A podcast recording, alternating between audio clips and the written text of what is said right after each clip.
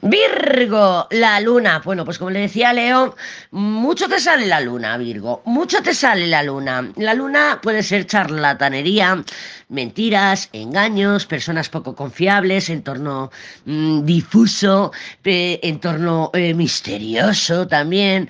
Y bueno, aunque la luna viene bastante bien aspectada, porque tiene un mago, tiene una emperatriz que nos podría estar hablando de fantasías desmedidas y de, bueno, de alguna manera me hago pajas mentales, porque la luna es lo que tiene.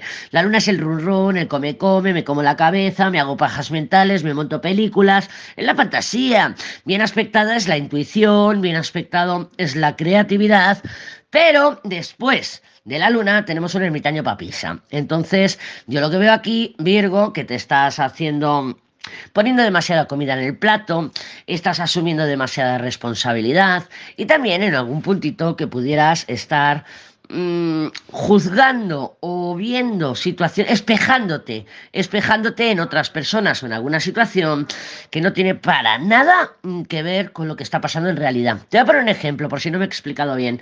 Yo digo, madre mía, mira, mi hermana me ha hecho esto, mi hermana, qué tal, qué pum, qué pam, patatín, patatán y todo lo que tú quieras. Y luego resulta mm, que nada más lejos. Pues yo digo, mi hermana no me habla porque seguro que está orgullosa. Es que mi hermana no me dice porque, o mi tía, o mi prima, o mi jefe, o mi quien quieras, ¿no? Es un ejemplo.